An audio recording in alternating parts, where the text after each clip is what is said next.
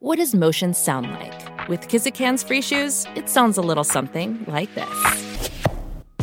Experience the magic of motion.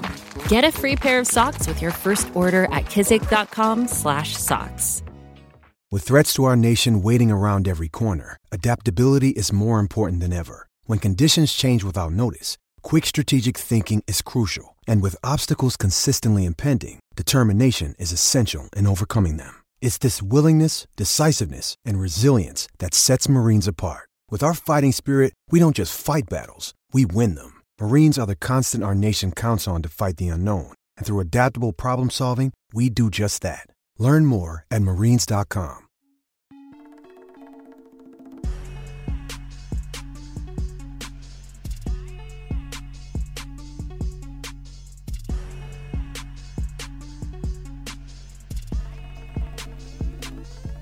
What's up, kinfolk? It's RJ Young. I am not on a step mill. Welcome to the number one ranked show.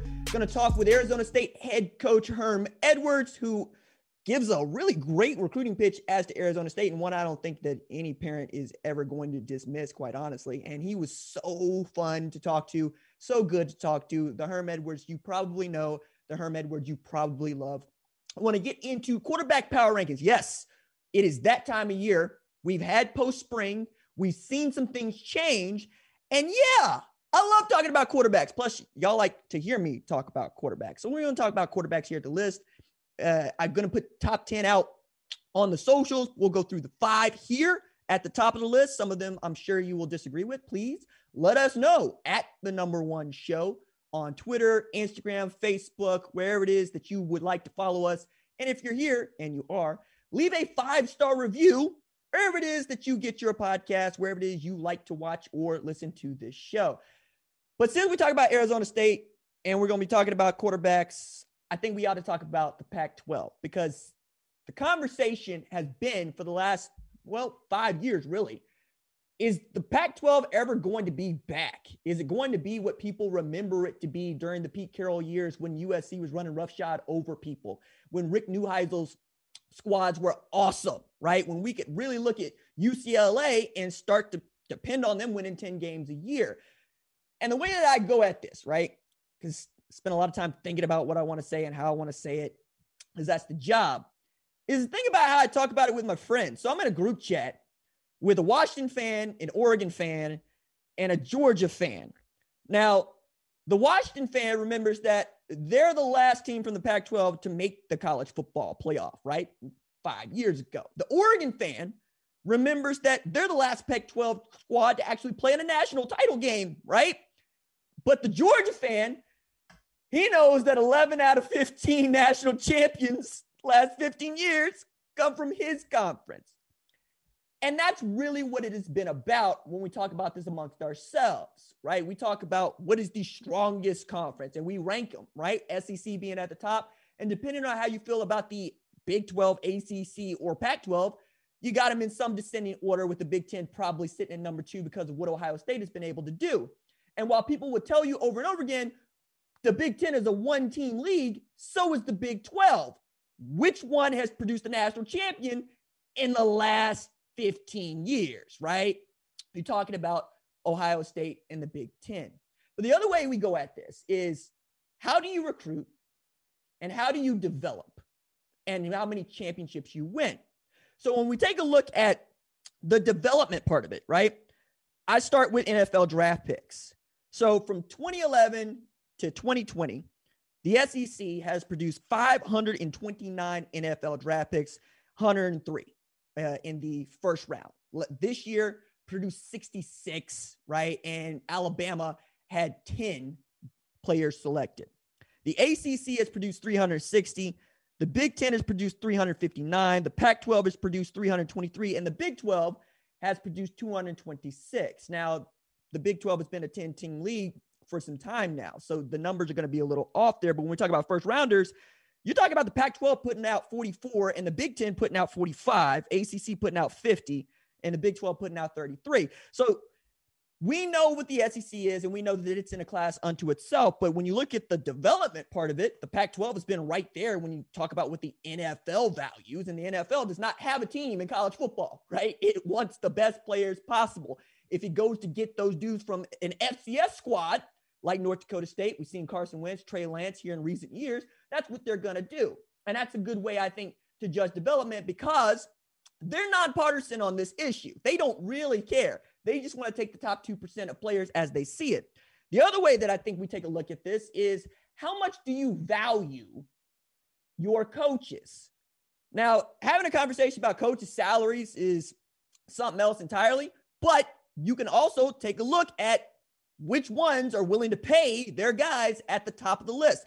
SEC obviously leading here. The average salary of a head coach, right, at the SEC level is $5.6 million. The Big 10, $4.6 million. Big 12, $4.1 million. ACC, $3.8 million. And the Pac 12, $3.5 million. So they're producing first rounders nearly on par with the Big 10, but they're separated by about 600 grand on average when you're talking about salaries. Maybe you raise the level of salary, you get a better result. Maybe, right? But that's only one part of it. The other part of it that I think is also big is recruiting. We know Texas, Florida, Georgia, and California put out the best and most blue chip prospects in the nation year in and year out. Cal, USC, UCLA, they don't really have an excuse for me here. You should get the dudes that you want. To say nothing of an Arizona or Arizona State, because I think that the state of Arizona has also been putting out some hitters here of late. But when you take a look at some of the guys that have come out of these states that are Pac 12 states, Arizona, Washington, California, and you look at where they've gone in recent years, your head scratching. Emeka Egbuka is the number one wide receiver in 2021 out of Washington, going to Ohio State. Okay. Spencer Rattler, best quarterback in the 2019 class out of Arizona, goes to Oklahoma. Bijan Robinson, a five star tailback in the 2020 class, he goes to Texas. DJ Uiagalelei played at St. John Bosco in California. He's at Clemson. Bryce Young coming out of Mater Dei. He's at Alabama. JT Daniels coming out of Mater Dei. He's at Georgia. That can't be so. If you're U- USC in particular, but UCLA, Cal, Washington, Oregon, you got to go down and keep your kids in your region. And then you develop those prospects into the kind of players that you've shown you can do, right? So when you take a look at those things, it's really can you compete with the SEC, with Clemson, because it ain't really the ACC, it's Clemson, Oklahoma, and Texas to keep your kids? Like this is a rare year in which you've got dudes coming out of the state of Washington, and only really one of them picked Washington, Sam Huard, right? J, J, we'll see about JT Tuimoloau, right? Who's still going to take his visits, but there are signs to show you that Ohio State is a really good spot for him. Now, it's not to say that Washington isn't, but it would be a tremendous boon for the conference if Jimmy Lake and Washington could pull off that win and keep what we think as the best non quarterback, perhaps the last two years, depending on how you feel about Bryan Bresee, staying at Washington. All right. Now, the other part about this that I think is lost on a lot of people is that college football is cyclical. It wasn't that long ago that the Pac 12 was running roughshod over everybody winning national championships. Just ask 20, 2004 Oklahoma. Okay. And it wasn't that long ago that Rick Neuheisel had us scared to death of playing Washington in a non conference game at Oklahoma. Wasn't that long ago that the SEC was a joke in my lifetime. I do think these things are going to come back around, and they tend to. You've got Oregon on its come up. We've got USC who showed out in a pandemic season, right? Arizona State, I think, is a dark horse to make the playoff, depending on how they get through the first part of their schedule. Like Utah has reloaded. You're going to see some good football here, but you also can't take these high profile defeats in non conference scheduling. You can't have Auburn beat up on Washington and Oregon in back to back years like they had in 2018, 2019.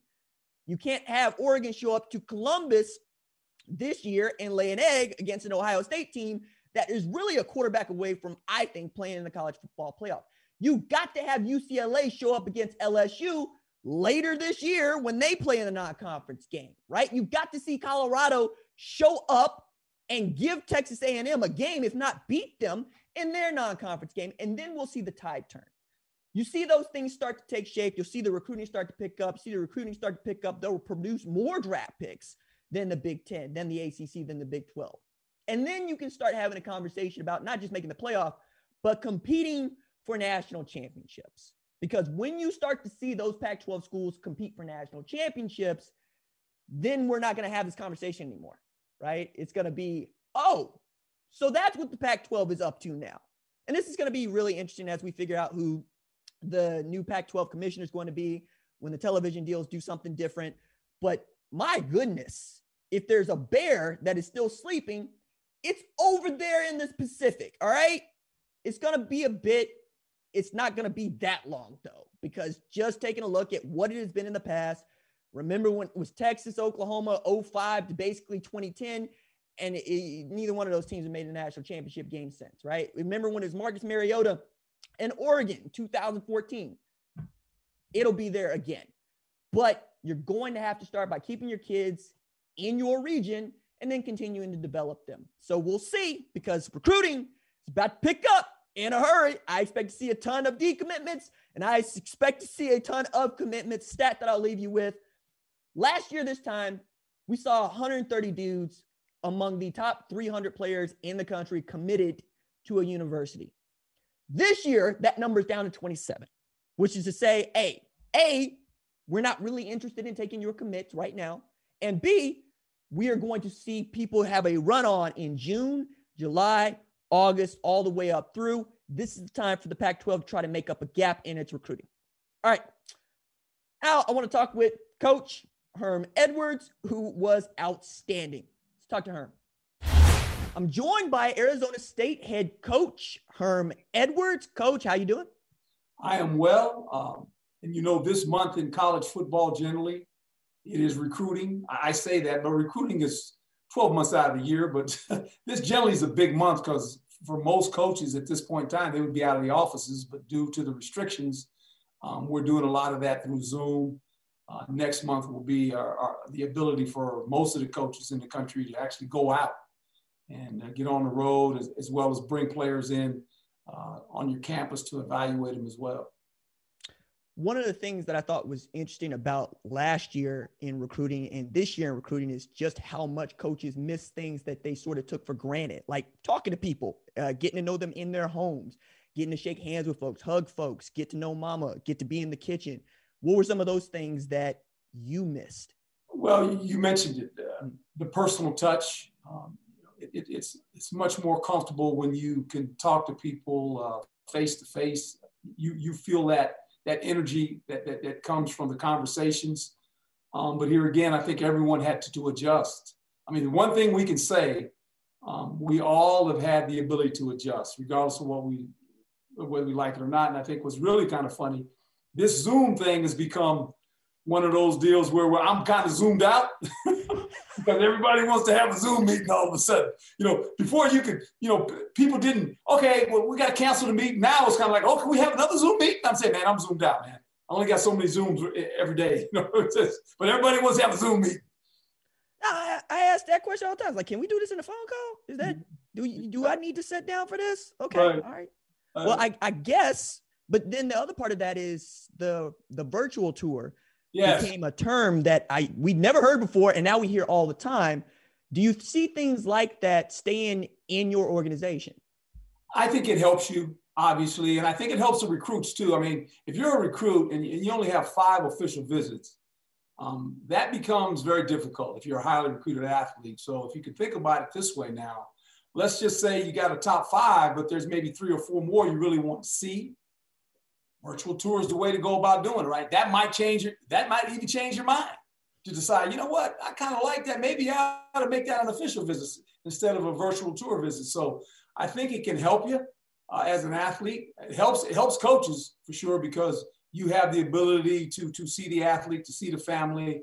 And I think the thing that we've realized with the virtual tour, they can meet everyone in your organization. Generally, we have virtual tours, I mean, the AD's involved in it.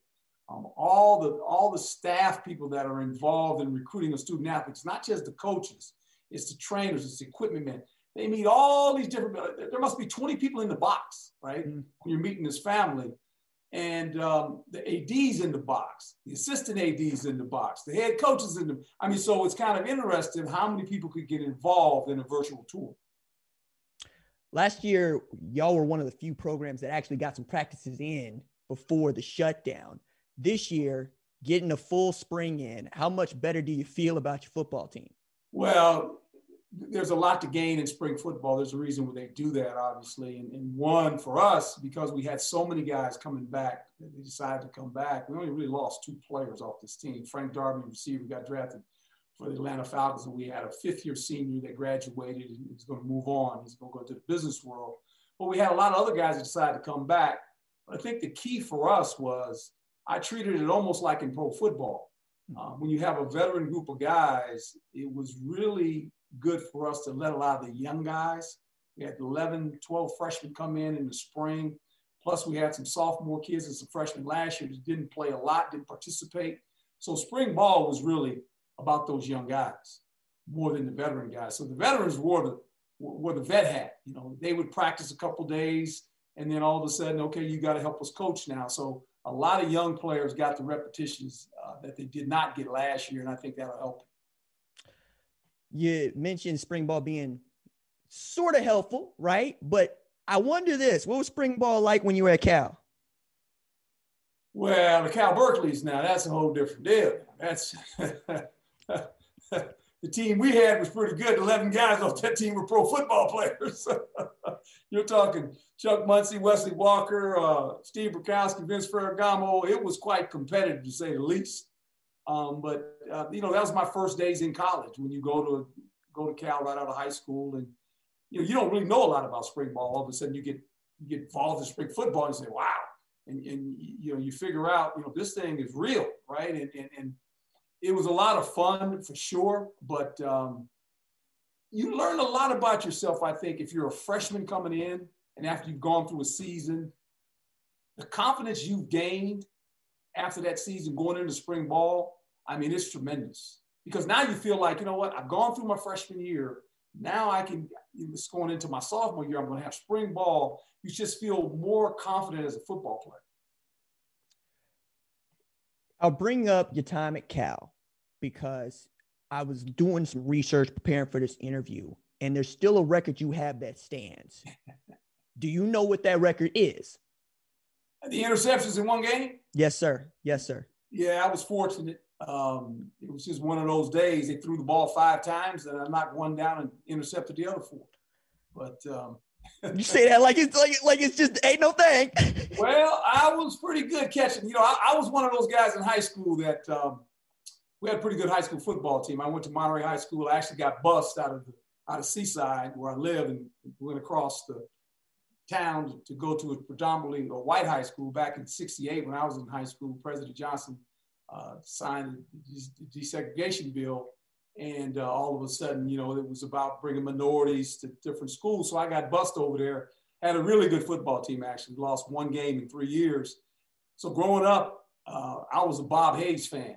Mm. I wanted to play wide receiver, right? Love the Dallas Cowboys and wore 22 going to high school football and saying, man, I'm going to catch all these passes and these touchdowns. We ran the option. I played tight end. I played tight end, and I was a free safety, right? So I said, man, if they ain't going to throw me the ball, I'm going to have to intercept the ball. So I had pretty good hands. I, you know, I, I, I could intercept balls, and that was a natural deal for me. And then obviously when I got to college, uh, my first first year at Cal, I actually played uh, safety because I was a safety in high school and then I moved to corner, and I got I got the four, the four when, when I was playing corner against Washington State. Um, but um, I was always pretty good catching the football. You know, I, I, my claim to fame, I tell people all the time, from high school to college to professional football, I never missed a practice. I never missed a start. Mm. So that was kind of my claim to fame. I was one of those guys that knew that the most important thing in life is not only being coachable but being available. And so I was always available because you know, the game of football is a game of, of, of, of preparation, practice. Uh, you practice more than you play. And uh, I was always in the mindset of the fact that you get better on the grass.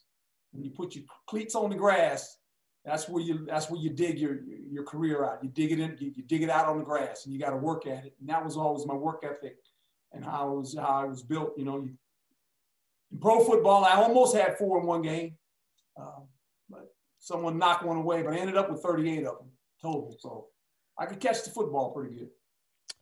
So, have quarterbacks gotten that much better, or were they that much worse? Didn't throw the ball as much. Mm. Right when when I entered pro football, uh, even college football was not a passing; it was a running league in professional football league. I mean, if you threw 25 passes in a game, that was a lot. You can throw 25 passes now in first half, right? Way to throw a football. I tell people all the time. I said, you know, if I played in this era, I'd have had 50 interceptions because they throw the ball so much get more opportunities. But that's just me. That's what I. That's how I think, right? But but but really, I I think the quarterbacks are much better. Offenses, the players are much better. They're bigger, they're faster, they're, they're more skilled. Not saying that players in the era that I played in could not play, but the game has changed. Mm-hmm. The game is no longer played inside the hash marks. The game is played horizontally and vertically, and it's played in space.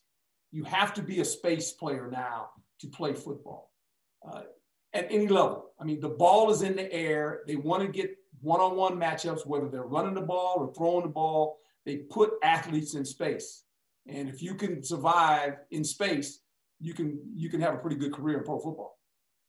And your program reflects that. Uh, two guys that jump out to me in particular, uh, Chase Lucas and Jayden Daniels, but I could also throw in there like Merlin Robertson and, uh, and others Jayden, I point to because when we talk about, we don't use dual threat anymore, right? right? You either can go or you can't. And I need to be able to play 11 on 11 and not 10 on 11. But y'all also run the ball and you play outstanding defense. How have you molded those two concepts together, playing modern football, but also we want to run the ball and be physical defensively?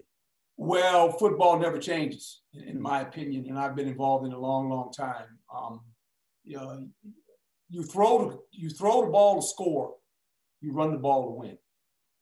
And I think when you have that combination, uh, when you can run the ball, you become much more physical on both sides of the ball, offensively and defensively up front, because you got to be able to stop the run. You have to be able to stop the run, and you have to run the ball to close the game out.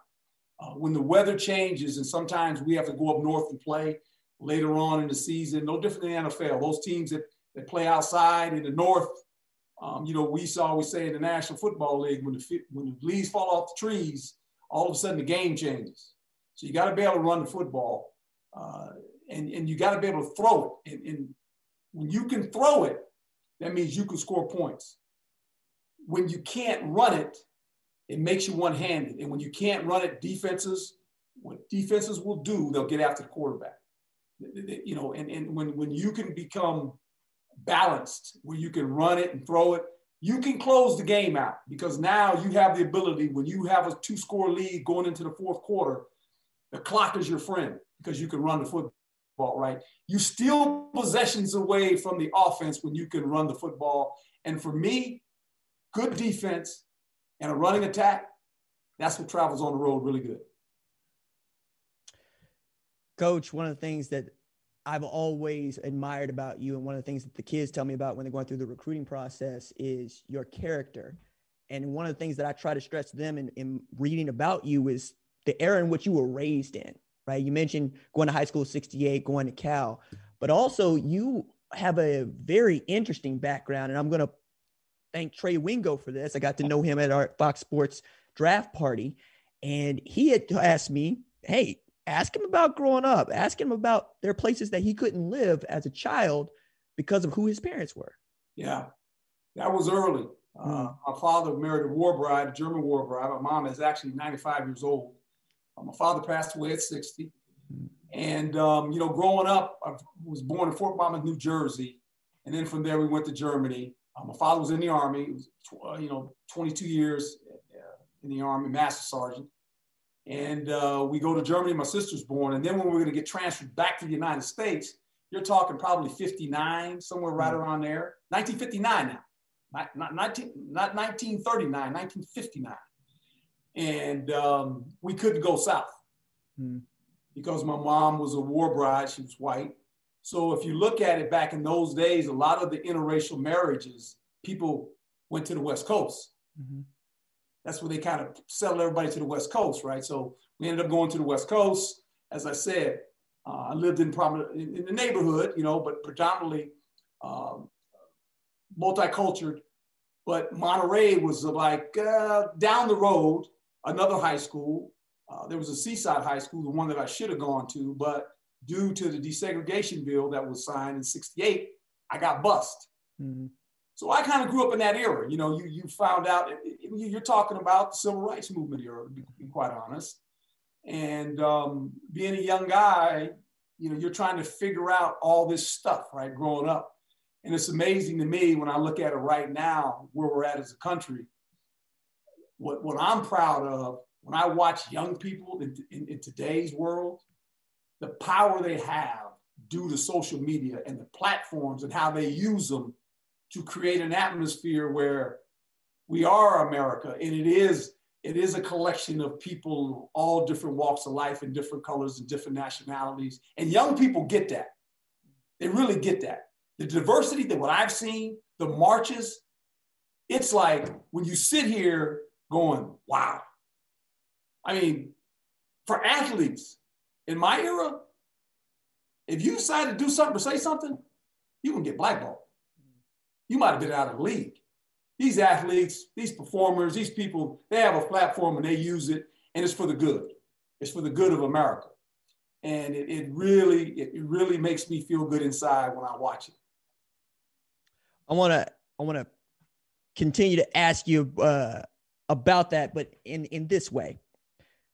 I was asked to talk with a couple of uh, coaches in some closed meetings about Black Lives Matter, but also what can we do to help our kids understand it's important that they speak on these issues if they feel they need to?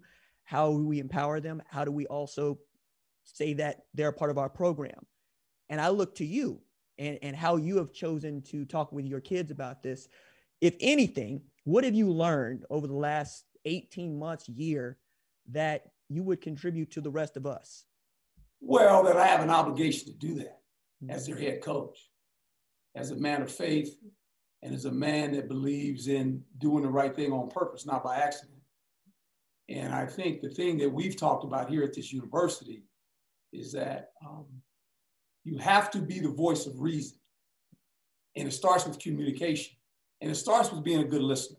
Here's our problem Sports is great in this sense. We huddle. A mass of athletes and people come together in this huddle, and it becomes this team. And we all come from different walks of life. But it doesn't matter because we become a team, because we huddle and we have these conversations in the huddle, and some guy might believe this, another guy might believe that. But at the end, we communicate and we listen and we learn about each other. We don't huddle anymore. We want to debate. Everybody wants to take a side. It's like I was on television. I get it. Here's the subject we're going to debate. No one wants to get in a huddle anymore and listen.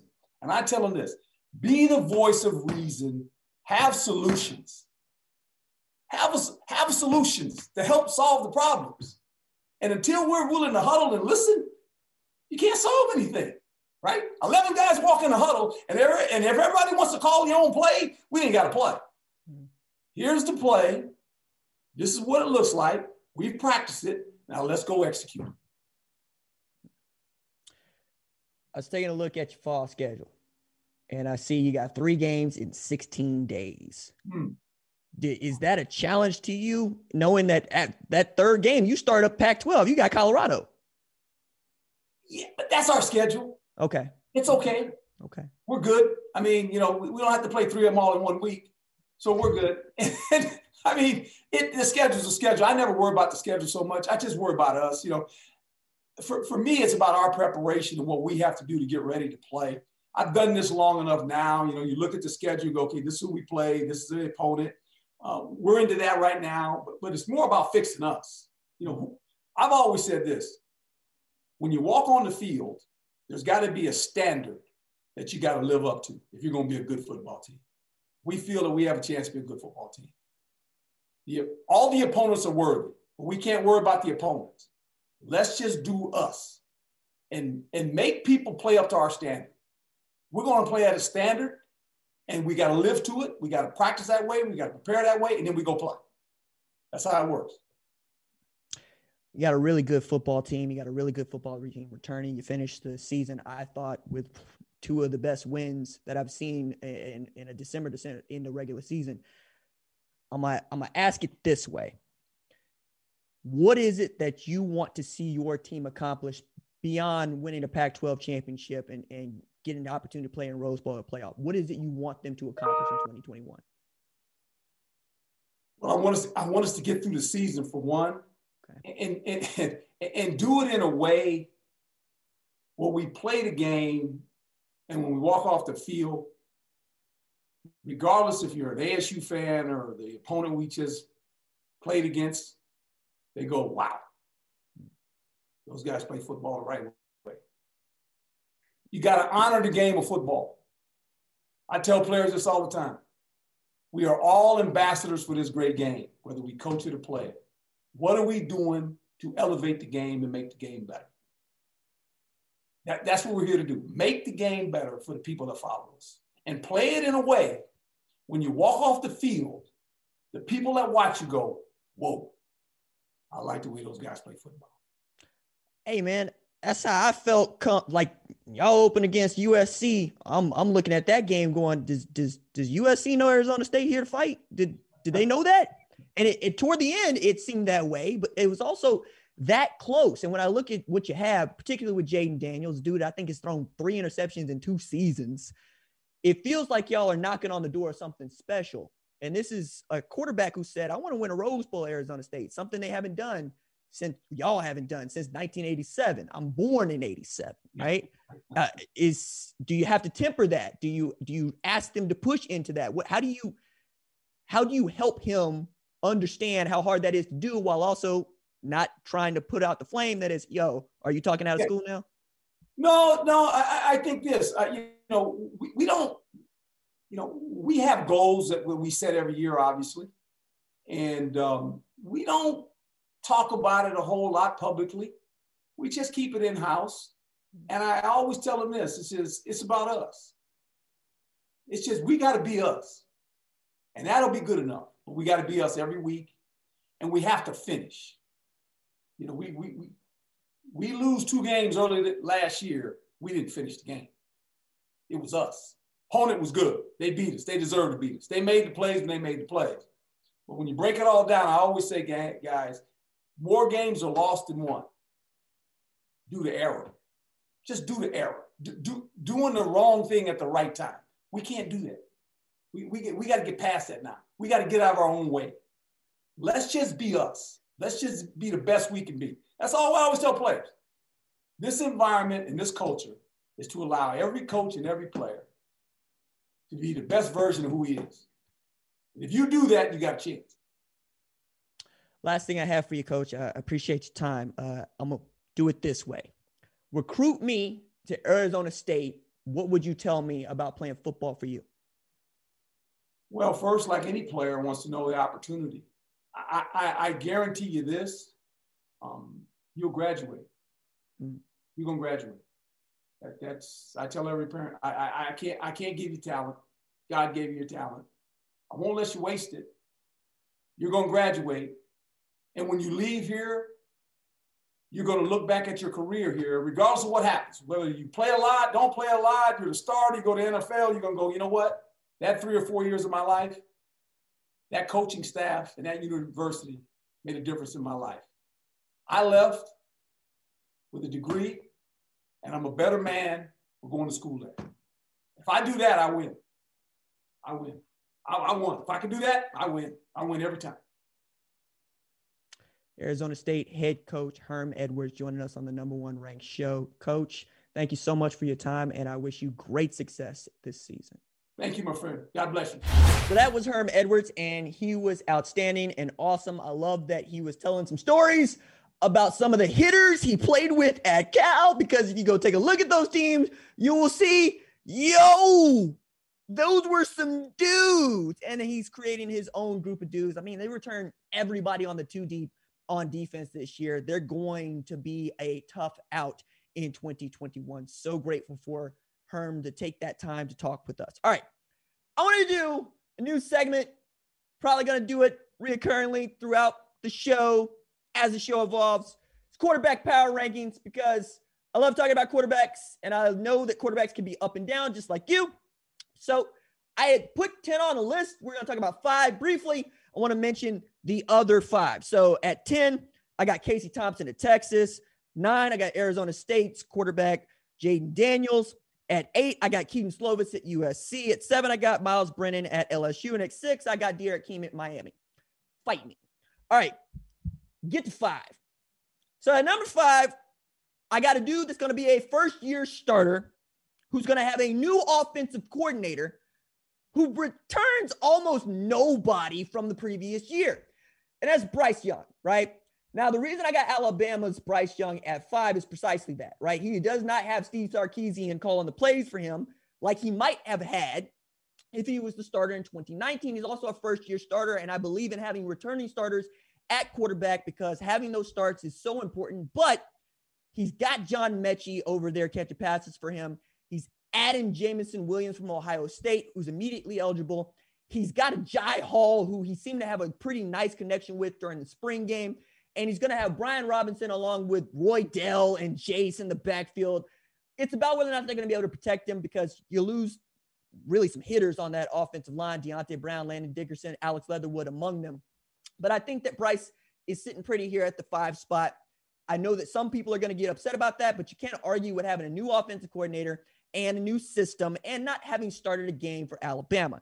All right.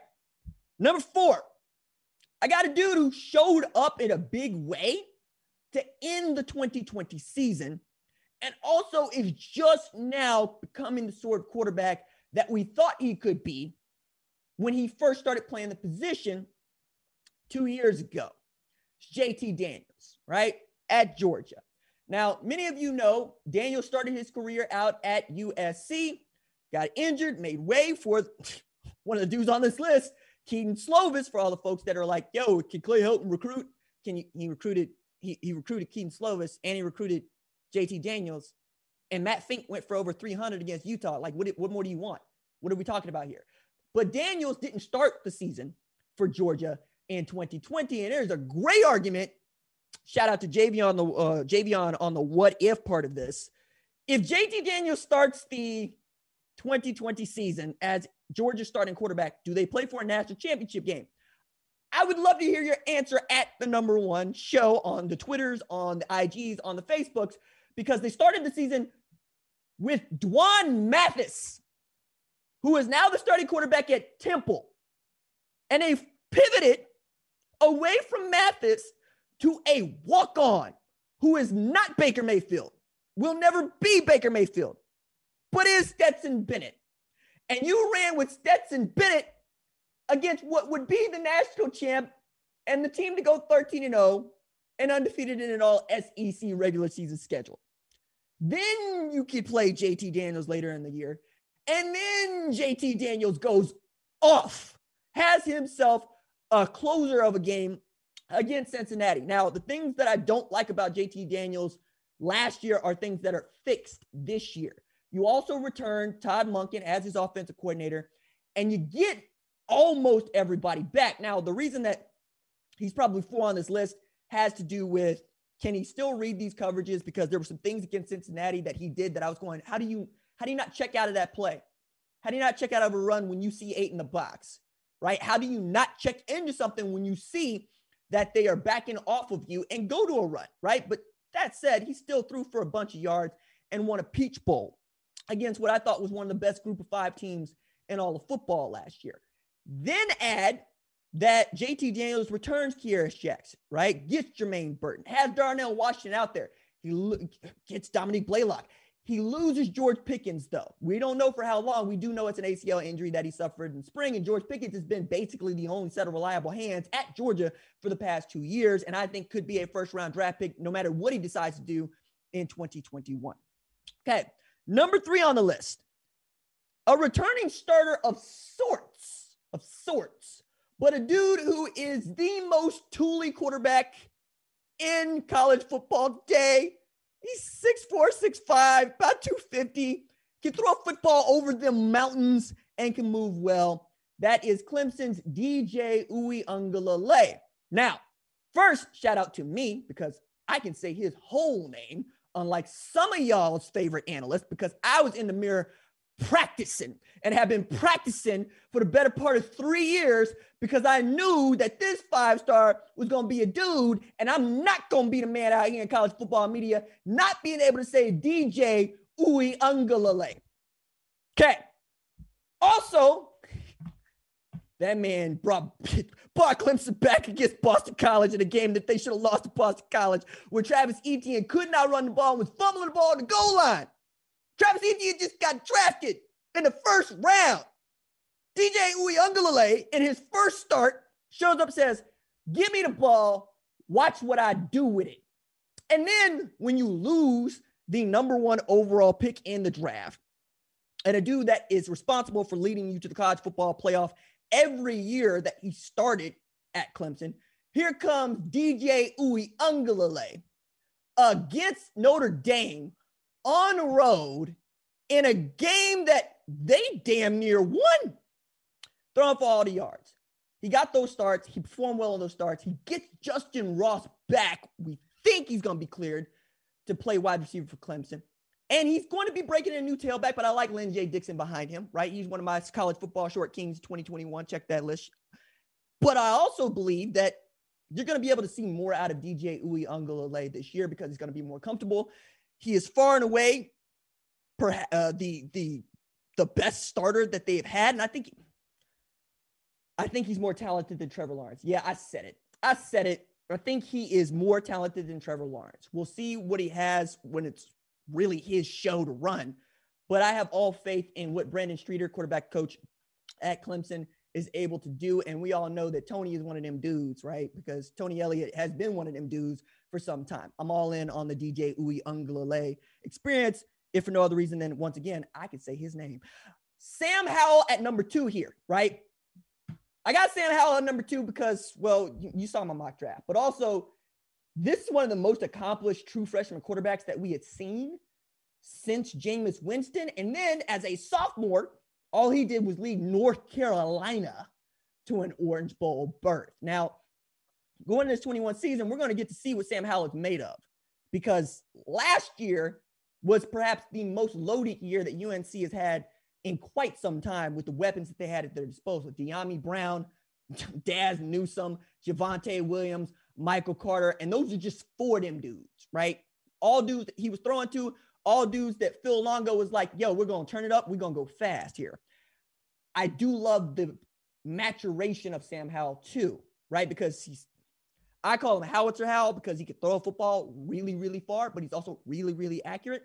And I think if he can lead UNC to nine, 10 wins this year, yeah, he's going to solidify his spot this year, but he's also going to have to grow some dudes up around him quick, fast, and in a hurry because it's one thing to have an experienced starter at quarterback going into year three. It is another thing not to have dudes on the same page with him that have been playing ball with him for the, at least the last year. So I want to see what Phil Longo and Sam Howell are able to do at UNC in this all important year for Sam Howell and his NFL draft status because this is one of those dudes that is going into this year penciled in as a first round draft pick in 2022. And then at number one, quarterback at Oklahoma, Spencer Rattler, for a number of reasons. And the first one is nothing to do with, with Rattler at all and everything to do with Lincoln Riley.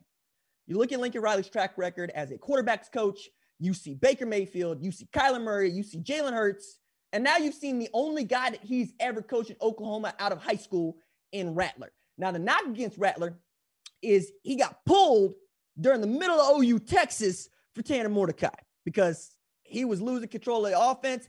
And Lincoln said, All right, you need a timeout. Come stand by me for the rest of the first half.